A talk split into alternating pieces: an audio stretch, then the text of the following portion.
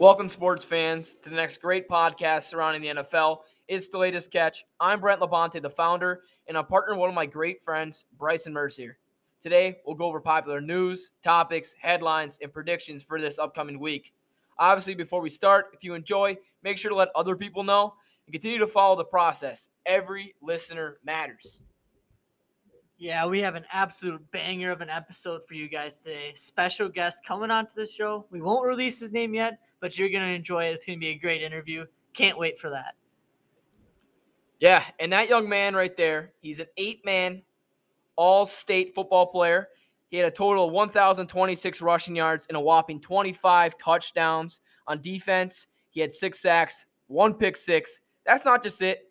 Defensive Player of the Year, Dream Team D lineman, and the most prestigious award, Eight Man Player of the Year. Everyone will have to listen to figure out who that guest may be. But man, it's to be a good one today. Yeah, this one's to be really good. And then next Wednesday, we have our first NFL player coming onto the show. That's to be a fun one. Tyler Larsen, center for the Washington football team. Um, we were originally to interview him on January 5th, but because he had surgery next Tuesday, but that got canceled because he unfortunately tested positive for COVID. So we will have him on the show next Wednesday. Stay tuned for that one. That's going to be a banger also. Yeah, mark your calendars for that one. Last night, great game. Thursday night football, we had the Chiefs. They were in LA. They played the Chargers. One a finish. That was. Chargers had them in the first half. Chiefs ended up pulling it out in overtime with a Kelce walk-off touchdown. What are your thoughts on that one? I mean, it was really low scoring to start. That's for sure. I mean, the opening kickoff almost got returned for a touchdown, and then they got stopped at the goal line. Um, that was just kind of the night for Los Angeles. They could not put the ball in the end zone or get points when they needed to. Um, and then at the end of the game, the defenses just forgot to play football. Like they forgot how to play it. And then the scoring just, oof, those over betters are really happy tonight, aren't they?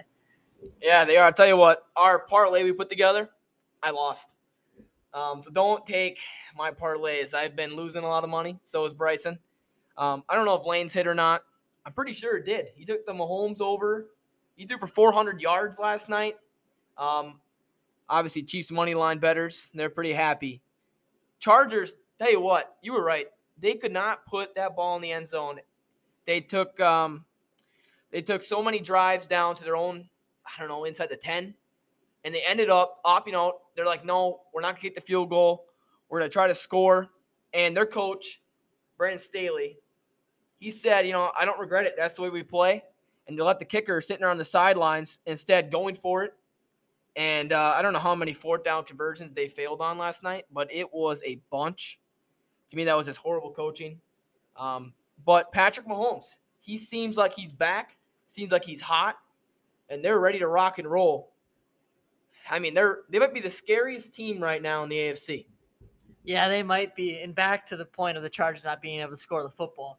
Herbert was 22 of 38 for 236 and two touchdowns, one pick, but they had eight receivers that were in double digit receiving yards last night, and they only scored 28 points. That's got to change. If you have that many receivers over 10 yards receiving and you can't put the ball in the end zone, that's a troublesome recipe for success right there. You know what I mean? And then on the other side, Pat Mahomes had an amazing game 22 of 38 or 31 for 47, 410, and three touchdowns. I mean, he had an amazing game.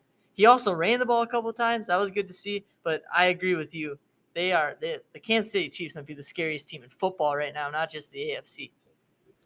For the Chargers, yeah, they ran through Austin Ekeler last night. I, I don't think they gave him the ball enough. Only 12 carries, 59 yards. He had a touchdown. Helped my fantasy team out a little bit. Um, Herbert looks sharp. I mean, he had that one pick, it was tipped. And I believe Mahomes' pick was also tipped. It was an athletic play. Um, but Andy Reid's got to be happy. Um, they look back, and their defense, they've been playing better. I mean, they played a really, really good offense in the Chargers last night. Um, Hill had 12 receptions, 148 yards, a touchdown, and Travis Kelce had a career night, one that he won't forget. 10 catches, 191 yards, and two touchdowns. And that uh, walk-off touchdown he had, I don't know how he scored it on or scored on that play. to me, better tackling there. And I think you said earlier, their defense absolutely forgot how to play, and especially they needed to know how to play. in that overtime, man. Yeah, and I mean the Chiefs right now they're on a seven-game winning streak. I think that winning streak started back against the Packers. Um, yeah, they're looking really good, playing really good football right now. And like I said, Travis Kelce had a amazing game last night. I got kind of a hot take for you. It revolves around this game. Justin Herbert is a top three quarterback in the NFL right now. My number one, Aaron Rodgers. My number two, Patrick Mahomes. And my number three is Justin Herbert. The numbers that he's been putting up, he's on pace to be the best quarterback in NFL history right now. I don't know what where you stand, I guess, on this take, but that's where I stand. He's been playing unbelievable. I think he has developed great in this offense, and he's playing with a lot of confidence. I think that's what helped him out. He's got a really good team around him, some good weapons. Keenan Allen, uh, Mike Williams, Austin Ekeler helps him out a bunch as well. So I think top three, and that shouldn't even be debated. I, I think it's debatable, that's for sure. But I mean, I you nailed something on the head. He has got such a great situation there right now. There's so many young quarterbacks that you see just don't flourish because they're not in the right system. They don't have a good team around them. But Justin Herbert, he is set up for success. That team, he's got Keenan Allen and Mike Williams. I mean, they are studs out on the outside, and yeah, he's got a really good spot there in the Los Angeles. But they got to keep him there too. Contracts come come up quicker than you think, so they got to keep him there for sure.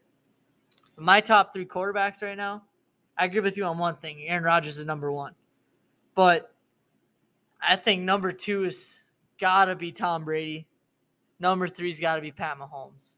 Tom Brady's just his numbers are unbelievable this year for a 44 year old. Even though he's not the goat, he's not the goat, but he's having a good year, that's for sure. I could agree on the GOAT part, and my top three is not the same as yours, but I do have those three quarterbacks kind of relatively around the same in that order. Um, our next segment now, we'll move on to start 'em, situm. Um, our last podcast, if you're going to take a look at kind of what we did for the games, we predicted, you know, who would win. Um, but this time we're going to do something a little different. For this week, you know, this could be very crucial for some people's fantasy teams. Uh, playoffs are among most of us. So, what players are must sits and must starts? Want to start with the start 'em? All right, my first start 'em of the week Nick Chubb against the Las Vegas Raiders. I mean, if you think about it, they're just quarterbacks going down for the Cleveland Browns right now with COVID. So, if you can, I mean, Nick Chubb's going to be running the ball a lot. And then my other start 'em Kyler Murray versus Detroit, and this one, self explanatory. Detroit's defense is terrible. Kyler Murray's coming off a loss. He doesn't have D Hop. That's not going to matter against Detroit, especially. That's that's my two stardoms right there. All right, so my first start 'em here is Robbie Anderson, receiver for the Panthers. They play the Bills, and I ended up picking up Robbie Anderson last week in a 12 person league, and I sat him. But I I really wanted to start him because I think they lost last week. I don't know, the uh, Falcons, I believe. And he had seven catches, 84 yards, and a touchdown. He's playing much better with Cam. He's getting a little more targets than he did when Darnold was there. Um, I have a stat here 166 yards, two touchdowns with Cam in four games, where in the past nine games before that, he was playing with Darnold. He had 206 yards and two touchdowns. The targets have been up. So I think if you need a low end receiver, pick up Robbie Anderson right now. I think you'll flourish these last couple weeks, and especially playoff time. It would not be a bad ad. Um, next up, my number two here for start 'em Jalen Hurts versus Washington. Man, Washington has been faced with the COVID bug here. They are down a lot. And two mobile mobile quarterbacks have beaten Washington so far this year, Cam and Russ. And both of those guys have totaled over 19 fantasy points. So this one, I'm going Jalen Hurts. I don't think that would be a bad um, start him this week. All right, my sit 'em for the week. Um, I've got two of those as well. I've got Hollywood Brown versus the Green Bay Packers just because the Packers secondary is playing so good right now. I don't think Jaire Alexander is playing this week, but that's not going to matter. This secondary is playing so good right now. Rasul Douglas is putting on a show. Eric Stokes isn't making bad decisions. He's not giving up big plays. And that secondary, when Jaire Alexander comes back, is going to be scary good come playoffs. And then my second sit 'em of the week is Josh Jacobs versus the Cleveland Browns. Just because I think that that Browns defensive line is good enough to keep him in check. And I don't think he's going to have one of his normal nights with 20, 25 fantasy points. I think he's going to be held maybe to single digits by that Browns defensive line. He might, yeah, I think, I think the Browns defensive line are going to do their job this week. So my two situms, I'm gonna go Teddy Bridgewater. I don't know how many you know fantasy teams actually have Teddy Bridgewater in your starting lineup, but if you have a big league, who knows? And if you got some options at quarterback, I don't know if I'd go with Teddy B. He's playing the Bengals. And the Bengals D, they had five sacks last week, but before that, they had three straight games with interceptions. So when Teddy Bridgewater is forced to pass, when he throws the ball 30 plus times in the game this season, he's had seven interceptions. And he's only had seven picks on the season. So if you force Teddy to throw the ball this week, I think turnovers are about to come, and that leads to a low fantasy uh, fantasy score for you. So I would not go Teddy if he's on your roster. Now, Michael Pittman Jr. is my second guy. He is the Colts, you know, stud receiver. If the Patriots D comes out and plays like they have been, like they're fourth ranked in the league in defense, Pittman has not scored a touchdown in four straight games. He came out the season hot, putting up 20 plus points a week, but the last four games, 11 fantasy points. And uh, that's our start and sit 'em. All right, we are now going to add Mr. Wyatt Rob to the podcast. Wyatt, how are you doing today? Pretty good. How are you guys? Great, great. All right, I've got my day. So you transferred to North Central, but before you transferred, what school did you go to, and like what made you move, and when did you move? Uh, yeah. So I transferred here last fall.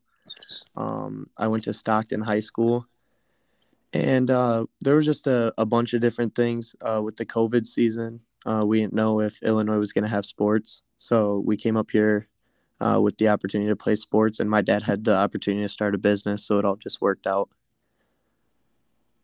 Interesting. Now, why it's Brent here. I'm going to ask you next question. So you moved to you moved to Powers North Central, and the first thing they do, they move you to nose tackle. I believe in the past you played linebacker. So for a man that's like five eight, how difficult was that transition? Yeah, um, I relied heavily on my athleticism. Um, I'm a lot faster than most of the guys that I'm going against. So uh, performing wasn't hard. It was just uh, difficult getting used to not being at a linebacker safety spot. Yeah, for sure.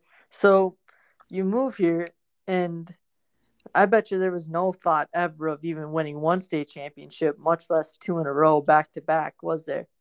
Yeah. Um my old school wasn't um they were pretty good. They had a lot of talent, but we could never um go have deep runs in the playoffs or anything like that. So coming here, I knew you guys had a history of championships and uh, I was just hoping I could string a couple together.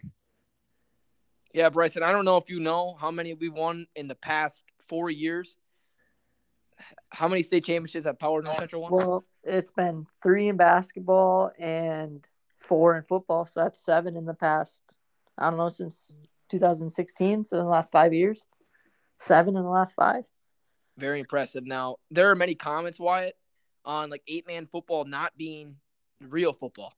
What is your response to those people? And do you think it hurts your like recruiting process?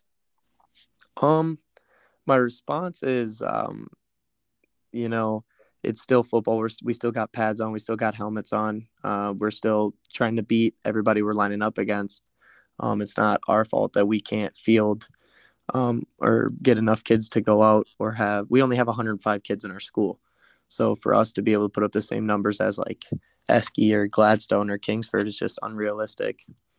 Um, but I think it does hurt the recruiting process a little, um, especially with my size. That doesn't help either but um, coaches are looking for hoopers. So especially when you have a big name like North Central, and you're winning back to back state chips, they uh, they'll find you. Yeah, for sure. Now you talked about your state championships games. Your first one was a really big game, um, but your first season you wore number twenty eight. Then you Hmm. changed to number seventeen for your senior year. Um, why did you change your number? And like, I did a little research, and you changed it for a person. I don't know who that person is, but Mhm. you know, give me a little backstory on that. And does that person give you some like extra motivation to keep going or stuff? Yep. So um, number seventeen, uh, I got my motivation to change my number to that because of Colton Dry. Uh, he was a family friend of ours growing up. He was quite a few years older than me, four or five, I think. But um, his, his dad and my dad worked together. They went to Jamaica on vacation and youth, or not youth trips, but um, just uh, like vocational trips, helping uh, the community and stuff like that. And so um, I was with him most of my childhood. Um, and he passed away in a car accident in 2019. And so he won state number 17 in his senior year. So I figured that uh, I'd do a little memorial for him type deal and win state in his jersey for him.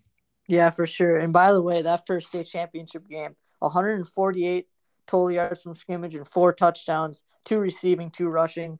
Just to give a little backstory, yes, this dude is a baller. Tell Appreciate you what, it. man, you are legit. And with all those stats that you have, there have been colleges that reached out to you: Concordia, Wisconsin, Finlandia, St. Norbert, Alma, Lakeland. So I don't know if they all offered you quite yet. I know some of them have.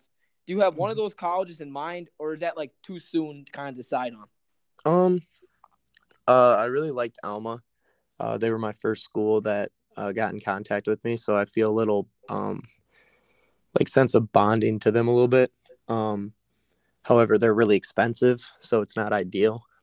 And then uh, Lakeland was my f- favorite school. Uh, they have a winning program, so I'm looking. I'm kind of just waiting right now. Um, my recruiting picked up a little bit the last half a month. It picked up pretty quick. So I'm just letting everything unfold until it slows down and then I'll make a decision. Yeah, right. for, You go ahead, Bryson. yeah, for sure, Wyatt. Hey, man, we can't thank you enough for coming on to our show today. Um, good luck with everything else going on and recruiting and stuff. And hey, if you want to let a brother know when you commit, don't be afraid to tell us first. You know. That's hey, I'm will will do, buddy. All right, thanks, Wyatt, so much. No problem. Thank you to Wyatt for joining us today. Um, for those of you who don't know, he is one of our best friends. We go to school with him. Um, when he transferred here, he gelled in with us right away. Amazing dude. Um, you know, awesome job today on the podcast. But for those of you who don't know who Powers North Central is, football powerhouse right now, two straight state championships, undefeated seasons, haven't lost in like three years. I mean, they are such a powerhouse. And I mean, back five years ago, their basketball and football team were complete powerhouses. Um, their basketball team went on an 86 game winning streak, um, three state, three straight state championships during that run. I mean, they were just crazy at the game of basketball. And so just search them up on Google. You can find a lot on Powers North Central. But now we're going to go on to our next topic here, which is Urban Meyer being fired in Jacksonville. Now, I don't want to say we called it on our last episode, but we did say that he was going to get fired sooner or later, didn't we, Brenty? We did. I think Jacksonville was listening. They might have been one of our viewers that day because we absolutely nailed it right on the head. And the one thing we're really gonna go over, we're not gonna really go over the news. We did cover all like the issues that they had with him, all this stuff that he, you know, he called out his coaches, um, kicked his kicker for God's sake, all this stuff. But we're really gonna see who's in, who's coming in next, who's their candidates that they could possibly could hire um, for this open job. Right now, Darrell Bevell is the interim head coach. So he will not be there next season as their next head coach. And if he is, I will be shocked. Um, some candidates, Bryson, who you got? I got my favorite candidate of them all is Kellen Moore from Dallas, the offensive coordinator from the Dallas Cowboys. I think he's been waiting to get a head coaching job. Um, but another key one, a couple other key ones that you know I wouldn't mind seeing is Eric Bieniemy from Kansas City, the offensive coordinator there. he was pro he should have went to a head coaching job last year, but he didn't really choose to go that route. Um, he could definitely be a nice fit there. But another one that I thought was really interesting when I read it, Jim Caldwell, um, ex coach of the head coach of the Lions when they were actually somewhat decent. I mean, he's got to be a decent coach. So, I mean, that would be an interesting one as well. But like I said, my favorite to get that job right now, Kellen Moore, young, especially young quarterback, young backfield with Travis Etienne coming back. I mean, yeah, I think Kellen Moore's got to be the guy here. I agree with you. Uh, the Jim Caldwell thing, he had an interview to be a head coach. I believe it was the Texans last year, and they did not end up hiring him. But the Lions, they got rid of Caldwell for winning, which is just so uncharacteristic. You know, they don't ever win. So why get rid of a guy that actually gets that that done? I don't know. It's Detroit for you. But my candidate, Byron Leftwich, the offensive coordinator for the Buccaneers right now. He's going to be a hot candidate for all those coaches that are on the bubble right now. You know, he'll be at many interviews. Back in 2007, the Jags drafted him with the seventh overall pick in the first round. He was a quarterback, played nine seasons. He actually played for the Buccaneers. And uh, so now he's coaching there. So he can complete the full circle, come right back to the Jags and be their next head coach, which I think they should do. You know, he's been the OC for the Buccaneers the past two seasons, two, three seasons, and he's helped Tom Brady um, in that offense get to the next level. They won a Super Bowl last year, and it makes total sense uh, you said Kellen Moore, him and Dak Prescott, what they do, what he could do for Trevor Lawrence.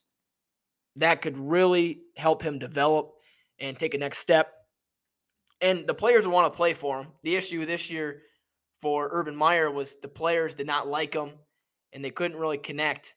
And uh, it created a divided locker room. The Buccaneers, they scored the first amount of points like per game. They scored the most. They had the most yards per game, and they scored the most touchdowns per game amongst all the offenses in the NFL right now. So this would be a perfect fit. I think all the guys we listed would make a lot of sense for this young Jacksonville team. Yeah, for sure. And uh, I mean, worst case scenario, nobody can be worse than Urban Meyer. I don't think. I mean, that was. I don't think anything even went right in that. I mean, they beat the Bills somehow. I don't know how that even happened, but that's probably the only good thing that happened with this Urban Meyer situation that was a quick in and out for him. Now we're going to go on. We talked about the Lions a little bit. We're going to go to their divisional rival.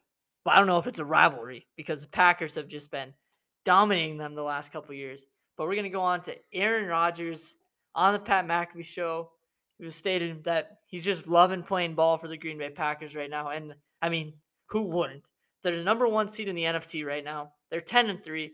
Rodgers has got 27 pit 27 touchdowns to four interceptions. Two interceptions came in the first game of the year. And so if you take the first game out of the year, out of it completely, he's got 27 touchdowns and two interceptions on the year, which is amazing. Even with the two interceptions, I mean, it's a seven to one touchdown to interception ratio on the year, which is, I mean, unheard of basically. And that's what Aaron Rodgers is known for, right? Not turning the ball over, throwing a lot of touchdowns. But I don't know. This is making a lot of those haters that say Aaron Rodgers ain't going to be there next year look a little stupider today. Because, I mean, as a Packers fan, this is a best case scenario right now because us without Aaron Rodgers is just, we're, we're going to be so bad without him. That was shown in the Kansas City game with Jordan Love at quarterback. Now, I think Jordan Love's got some potential. He's not going to be terrible, but he's not Aaron Rodgers. Aaron Rodgers is a once in a generation type talent. And if the Packers want him to stay, they got to make him feel wanted. And I think they're doing that so far this year. They got to keep it up, though. Yeah, you left it. You left out right where I want to continue because they've let him have more of a say, and I think that's kind of what turned his mind around. Where you know before heading to the season, he absolutely wanted out, but he was just going to tough it out, and he had a contract to finish, and he has one more year left on that contract. He has like a little option that he can opt out if he wants to and leave for a new team. Packers can end up trading him or cutting him, and they get all this cap. Um, but if they win a Super Bowl, there's no way Aaron Rodgers leaves. It, it would just be stupid. I mean, they've done everything that he's that you know he's requested.